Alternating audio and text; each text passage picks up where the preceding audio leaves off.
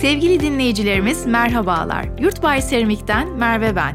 Birbirinden değerli konukları misafir ettiğimiz, konuklarımızla yeni mimari trendleri ele aldığımız, seramik seçimi, ev dekorasyonu, sanat ve mimari mimari ilişkisi üzerine konuştuğumuz ve çok daha fazlasını konu olarak ele alacağımız yeni podcast yayını ile tekrar birlikteyiz. Bu hafta Binea Stüdyo'nun kurucusu Mimar Sayın Burak Pekoğlu yayınımıza konuk oluyor. Burak Bey ile bu hafta mimarlık ve sanat ilişkisini ele alacağız. Kendisine davetimizi kabul ettiği için tekrar teşekkür ediyoruz. Aklınızdaki sorular ya da ele alınmasını istediğiniz konular için bizlere info.yurtbay.com adresi üzerinden her zaman ulaşabilirsiniz. Burak Bey merhaba, hoş geldiniz. Umarım iyisinizdir. Merhaba Merve Hanım, teşekkür ederim. Beni davet ettiğiniz için iyiyim, sağ olun. Nasılsınız? Bizler deyiz. Ne demek? Çok teşekkür ederiz geldiğiniz için. Bu hafta sizlerle mimarlık ve sanat ilişkisini ele alacağız. Keyifli bir sohbet geçireceğimizi umuyoruz. İlk sorumu böylece yöneltmiş olayım. Mimari proje süreçlerine sanatsal üretimlerin dahil edilmesini nasıl değerlendiriyorsunuz? E, gayet olumlu değerlendiriyorum. Bu aslında mimarinin içerisinde kaçınılmaz bir bakış açısı. E, sanat ve mimari e, benim için bir bütün. Dolayısıyla e, biz e, buradaki tasarım sürecini ele alırken kendi içimizde, kendi atölyemizde, kendi pratiğimizde e, sanatsal pratikleri de e, bu sürece dahil etmek, oradaki duyguyu, hissiyatı ve hani kalbimizin sesini dinleyerekten e, konulara bakabilmek bizim için çok değerli aslında. Bu tabii biraz da içgüdüsel anlamda gelişen bir süreçte, bir takım birikimlerle gelişen bir süreç. Çünkü e, sanatsal üretim süreci dediğimiz aslında hani gözle görülmeyen biraz daha insanın duyularıyla ve e, hissiyatlarıyla gelişen bir süreç. E, bir ressamın e, serbest bir şekilde bir kanvasa başlaması ve oradaki duygularını aktarımı bile aslında oradaki renklerin, oradaki fırça vuruşlarının ne kadar aslında o sürecin farklılaşabildiğini sanatçıdan sanatçıya gösteriyor. İşte farklı ressamlarda bu farklı bir şekilde tablo ediliyor. Aynı şekilde bir heykel tıraşın bir heykeli ele alması ve o süreci yaşaması da tamamen oradaki duyguların ve ifade şeklini ele alıyor. Aslında mimari de bundan çok farksız e, benim için. Dolayısıyla bir konuya başladığınız zaman oradaki e, konunun arkasındaki bir takım girdileri ve vesaire inceledikten sonra e, oradaki sürece ve oradaki e, tasarım süreci nasıl duygularımızı aktarırız?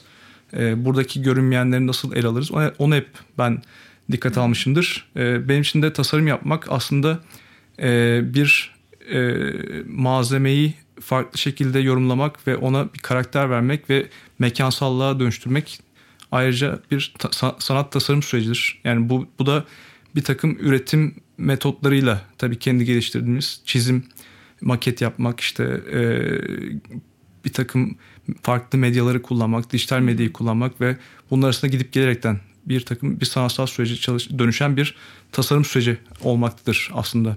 Hı hı. Peki hangi sanat akımları size tasarımda ilham kaynağı oluyor e, Burak Bey? Ee, sanat akımları olarak e, baktığımızda benim için aslında e, yani enstelasyon, heykel, resim bunların hepsi ve aynı zamanda müzik ve farklı e, gösteri sanatları bile benim hep ilham aldığım e, yani aslında tüm sanatlar e, farklı şekillerde ilham verici bir e, yaklaşım. E, bunu tabii ki farklı şeylerde, farklı kültürlerde, farklı şekillerde gözlemleyerekten bir birikim oluşması, o birikim dağarcığında da buradaki gözlemlerin kendi işimize yansıması benim için önemli bir değer taşımaktadır. Buradaki sanat akımlarına baktığımız zaman izlediğim bir dans gösterisinden tutun oradaki ışık, ve arka plandaki bir takım belki sahne dekorundan tutun e, oradaki duyguların aktarımıyla beraber veyahut da bir e, galeriyi gezerken oradaki bir sanat eserindeki işte aklına takılan e, bir ifadeden e, bir heykeldeki o duyguyu hisseder, hissederken mesela bu farklı medyalar arasındaki e, birikimleri toparladığım zaman bir kütüphane oluşuyor aslında. Tabii ki buradaki e, hep esinlenme dediğimiz yani bir takım sanat sanatı incelerken oradaki esinlenmeyle beraber e, insanın kendi içinde de oluşan bir takım duyular ve onları da e, bir takım kreatif yöntemlerle e, tasarıma aktarabilme düşüncesi var. Yani buradaki aslında e, benim için şu sanat eseri veya şu sanat akımından ziyade e, farklı e, ortamlardaki deneyimlediğim e, gezer. Mesela ben New York'ta yaşarken işte boş vakitlerinde hep e, MoMA'ya, Diabecan'a, Mesmoka'ya işte farklı e, müzeleri ziyaret ederim boş vakitlerimde. Veyahut da İstanbul'dayken e, veyahut da Paris'teyken veyahut da Londra'dayken işte Tate Modern'den tutun işte farklı oradaki yerel galerilere gittiğim zaman farklı bir takım kütüphane oluşmuştur. Veyahut da Rusya'da e, atıyorum Hermitage'da yaşadığım o deneyim hala aklımdadır. Veyahut da işte atıyorum e, Japonya'da Tokyo'da e, gezdiğim sanat akımları e, çok ilgimi çekmiştir. Dolayısıyla aslında bu dünyadaki farklı sanat akımlarını incelemek ve farklı kültürlerin sanatı ele alışını incelemek ve e, bunların bir birikimiyle beraber e, olaya baktığımızda hı hı. E, günün sonunda hep oradaki e, insanın e, hislerinin ne kadar ön plana çıktığını ve sanat akımlarının buradaki e, oluşumu ne kadar e, bir bütün olarak kıldığını görüyoruz. E, benim için ilham veren sanat akımları da e, açıkçası bu farklı kültürlerdeki aldığım farklı bakış açıları olarak düşünebiliriz. Bey diğer bir soruma geçmek istiyorum. Sanat mimara neler kazandırır? Ee, sanat mimarı ruhsal zenginlik kazandırır. Yani buradaki aslında bir önceki sorunda devamı olaraktan farklı sanatsal akımları incelediğimiz zaman e, oradaki e, birikimlerle beraber aslında mimarın da kendi kimliğinin oluşması ve bunun farklı işlerine yansıtabilmesi anlamında hı hı. E, bir e, kütüphane oluşması demektir. E, benim kendi serüvenimde işte bunu e, kendi birikimlerimle ele aldığım zaman da e, yaptığım işlere yansıması veyahut da farklı mimarların, farklı dillerin oluşması anlamında e, bir e, oradaki sanatsal akımlarında etkisi olduğunu düşünüyorum. E, buradaki e, sanatı sadece e, hani bir müzede veyahut da bir galeride yaşamaktansa bence günlük hayatın içerisinde de mümkün olduğunca e, sanatsal bakış açısını geliştirmek benim için çok önemli. Yani bu ne demektir? Aslında biraz daha soyut bir yaklaşım olarak görünmeyeni görmek. Yani oradaki bir takım e, figürlerden bir takım işte e, seslerden bir takım e, yaşananlardan ilham alabilmek. Çünkü hayatın kendisi aslında bir sanat. Yani oradaki e, tecrübelerimizle beraber e, bunları e, iş yapış şeklimize ve pratiğe dönüştürdüğümüzde zaten ortaya orijinal fikirler ve eserler çıkmaya başlıyor. E, bu da aslında sanatın e, sanattan esinlenmenin geldiği bir orijin yani o anlamda. Hı hı. E, benim için de sanattan esinlenmek yani mümkün değil. Yaptığım işlerde de bunu her seferinde her projede yansıtmaya çalışıyorum aslında. Peki mimari tasarımın ve mimarların sanatla ilişkisi hakkında ne düşünüyorsunuz Burak Bey? mimari tasarım bazen e, kendi kabuğunda boğulabiliyor. E, mimarlar e, her yani sanatla sanatta sanata göre daha e, konservatif olabiliyor yaptığı işlerde. Çünkü e, sanatçılar daha özgür düşünebiliyor ve sanatçılar daha çok risk alabiliyor. E, kendi içinde buldukları özgürlükle beraber ortaya daha farklı ve daha e, radikal düşünceler ortaya çıkabiliyor. Dolayısıyla e, bizlerin mimarların da sanatçılardan önce çok şey olduğunu düşünüyorum. Aslında e, e, benim için ilgi çekici konulardan bir tanesi mesela daha önceki deneyimlerimde e, sanatçılarla bir arada çalışmış olmak veyahut da onlarla bir takım fikirleri paylaşmış olmak benim için hep zihin açıcı olmuştur. E, bu hatta üniversitede de bir müze projesi yaparken e, hocam o zaman Frank Gehry'nin partneri Edwin Chen'le beraber e, Los Angeles'ta sanatçılarla beraber e, bir işbirliği yapmıştık. O süreçte de mesela işte oradaki müze mimarisinin e, kullanıcılarıyla yani oradaki sanatçılarla işbirliği yaparaktan tasarım süreciydi buradaki konu. E, arazide işte Los Angeles Beverly Hills'teydi. E, o o zamanki süreçte mesela sanatçılardaki yani yaptığımız işi sanatçılara gösterdiğimiz zaman aldığımız kritik çok daha bizleri besleyici olmuştu ve daha hiç düşünmediğimiz bakış, açısı, bakış açılarıyla bize dönmüşlerdi. E, bu da tabii ki tasarıma bizim e, girdi olarak çok bambaşka sonuçlara götürmüştü. E, benim için o mesela örnek bir e, bir iletişimdi. Ondan sonra e, yaptığım diğer süreçlerde de hep sanatçılara yakın durmayı ve onlardan neler öğrenebiliriz, oradaki radikal ve özgür düşünceden nasıl kendi yaptığımız işlere bunları yansıtabiliriz diye hep düşündüm. Bu süreçlerde kendi içinde tabii ki her zaman ne yazık ki sanatçıları e, entegre etmek mümkün olmuyor ama işte entegre edebildiğimiz yaptığımız çalışmalarda da bu zaten fark gösterdi o anlamda. Ee, sanatçıların o açıkçası özgür düşünmesine ve hani e, duygus, duygularını hani daha e, pure bir şekilde işlerini aktarması benim için hep e, ilham vermiştir. Kamusal alanların tasarım süreçlerinde nitelikli sanatsal çalışmaların ortaya çıkabilmesi için nasıl bir yol izlenmeli sizce Burak Bey? E, kamusal alanlardaki sanat e, ele aldığımız zaman bu e, farklı e, kültürlerde, farklı yönetimlerde, farklı şeylerde e, farklı şekilde karşımıza çıkıyor aslında. E, ve bence kamusal alandaki sanat e, insanların günlük hayatında e, hani biraz daha e, gerilla anlamında hani onların hayatına sızabilen ve onları şaşırtabilen ve farklı düşündür, düşündürtebilen bir sanat eseri olmasıyla aslında hayatımıza giriyor. E, buradaki e, biraz daha bunun e, kurumsal örneğine bakarsak işte Batı'da bunun e, başarılı bir modeli işte bir takım yapılan yatırım projelerinde, inşaat projelerinde işte e, bir atıyorum projenin yüzde bir maliyetini e, bir sanatçıya ayırdığınız zaman hem oradaki yatırımcı vergiden muaf olması hem de aynı zamanda bir sanatçının orada bir projede yer alabilmesi kamusal anlamda işte Jeff Koons gibi, hı hı. Anish Kapoor gibi Chicago'da vesaire e, hayatın içerisinde biraz daha böyle üst e, daha high-end e, sanatları hep entegre etmiştir ama bir yandan da e, aslında e, farklı şehirlerde e, sokak sanatı dediğimiz sanat formları vardır. Bunlar da biraz daha böyle e, hani e, şehir hayatında oradaki kreatif insanların yaptığı işte gerilla bir takım aktivitelerle hep hayatımıza girmiştir. Bu gibi örnekleri de işte doğuda daha çok işte Çin'de, Japonya'da ve farklı kültürlerde de farklı şekillerde gözlemleme fırsatım oldu ve çok heyecan verici olmuş benim için mesela.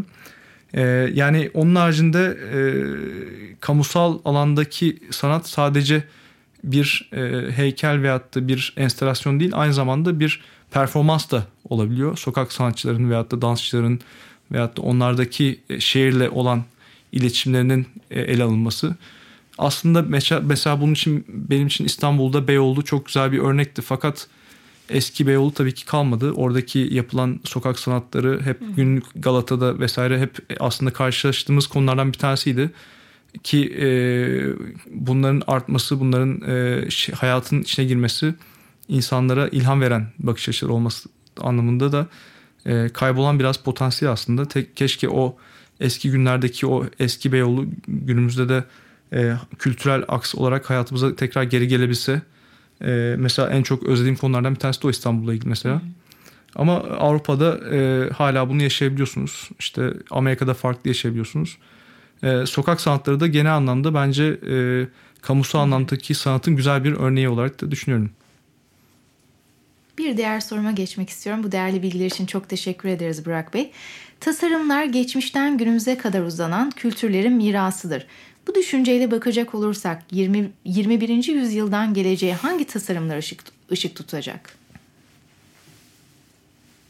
Ee, geleceğe ışık tutacak tasarımlar e, zamansız tasarım olarak ele aldığımız aslında e, çok da uzağa bakmak gerek yok. Yani e, mesela İstanbul'da yaşarken e, geçmişe baktığımızda bile hala zamansız olarak karşımıza çıkan ve zamana karşı direnen tasarımlar hayatımızın içerisinde olmaktadır.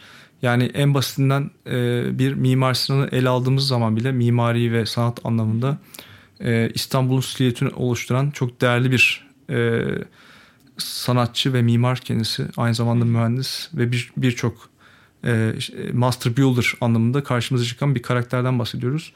Bunun gibi e, aktivistlerin, bunun gibi e, sanatçıların ve mimarların za- zaten bıraktığı izlerle beraber o zamansız eserleri e, ister istemez zaten gözlemliyoruz. Günümüzde de bunun dünyada çok başarılı örnekleri bulunmakta.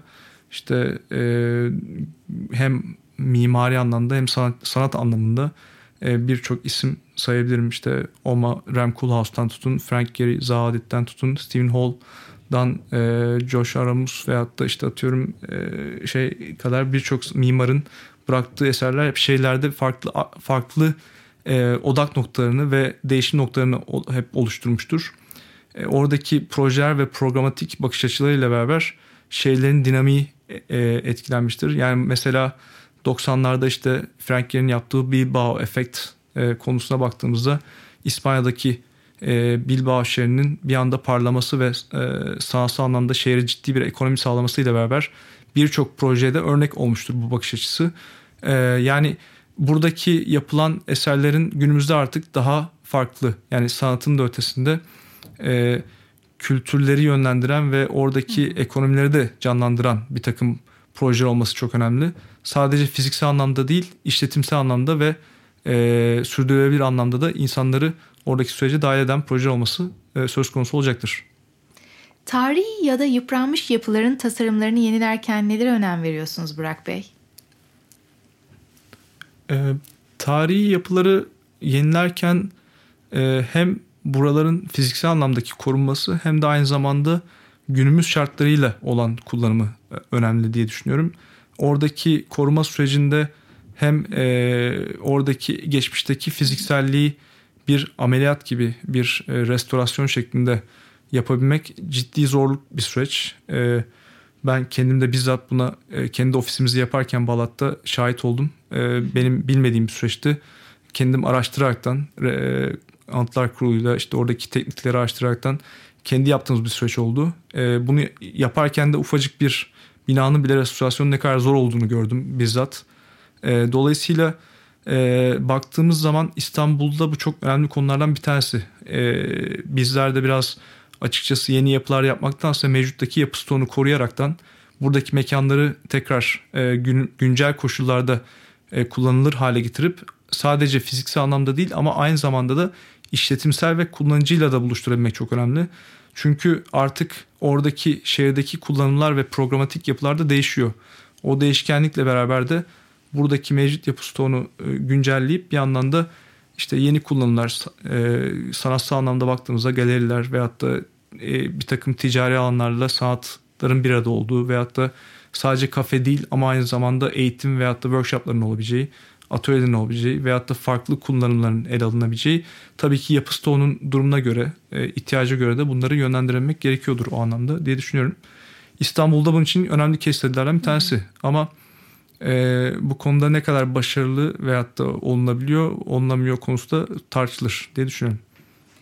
Son soruma geçiyorum Burak Bey. E, eğitiminizi yurt dışında tamamladınız. Dolayısıyla farklı kültürleri ve sanatları gözlemleme fırsatı buldunuz. Bu deneyim size neler kazandırdı e, ve kendi e, yaptığınız tasarımlarda ne gibi faydalarını görüyorsunuz? E, uluslararası tecrübe e, benim için bir e, dünya bakış açısı oluşturdu. Yani oradaki hem eğitim hayatımın hem işte iş hayatımın bir kısmının e, uzun bir yaklaşık 10 sene kadar olan sürecin Amerika'da geçmesi ve bunun haricinde e, şanslıydım ki dünyanın birçok yerine gitme fırsatım oldu ve oradaki seyahatlerimde de e, yaptığım gözlemler, birikimler sayesinde e, global bir bakış açısına sahip oldum ve e, bu aslında bir yandan da tekrar e, hani başladığım yere dönerekten oradaki uluslararası birikimi e, buradaki e, mimarlık pratiğime ve eğitim odaklı bakış açıma aktarma şansım oldu. E, bunun e, dünya bakış açısı anlamında, e, küresel bakış açısı anlamında e, bana çok büyük faydası olduğunu düşünüyorum ve bunu da mümkün olduğunca da e, şu anki öğrencilerimle veyahut da işte meslektaşlarımla paylaşmak, yaptığım yapılara aktarabilmek ve e, buradaki e, farklı birikimleri nasıl e, bir değere dönüştürebiliriz hep el alıyorum. E, benim için gezmek, görmek ve deneyimlemek aslında bir birikim, bir ilham kaynağı. Dolayısıyla e, şu ana kadar olan bu uluslararası tecrübemde e, yaptığım işlerde de büyük bir altyapı oluşturduğunu düşünüyorum o anlamda. E, gelecekte de farklı şekillerde yaptığımız pratikleri küresel anlamda farklı noktalara taşıyaraktan bunu devam ettirmek hedefimizde olduğunu da düşünüyorum. Burak Bey çok değerli bilgiler paylaştınız. Bu keyifli sohbet için çok teşekkür ediyoruz. Evet, Burak Bey ile keyifli bir sohbet gerçekleştirdik ve bir podcast'i daha geride bıraktık. Umarız ki keyif almışsınızdır. Sizlere ilham verdiğimiz bir yayın olmuştur. Bir sonraki podcast yayınımızda tekrar görüşmek üzere. Hoşçakalın.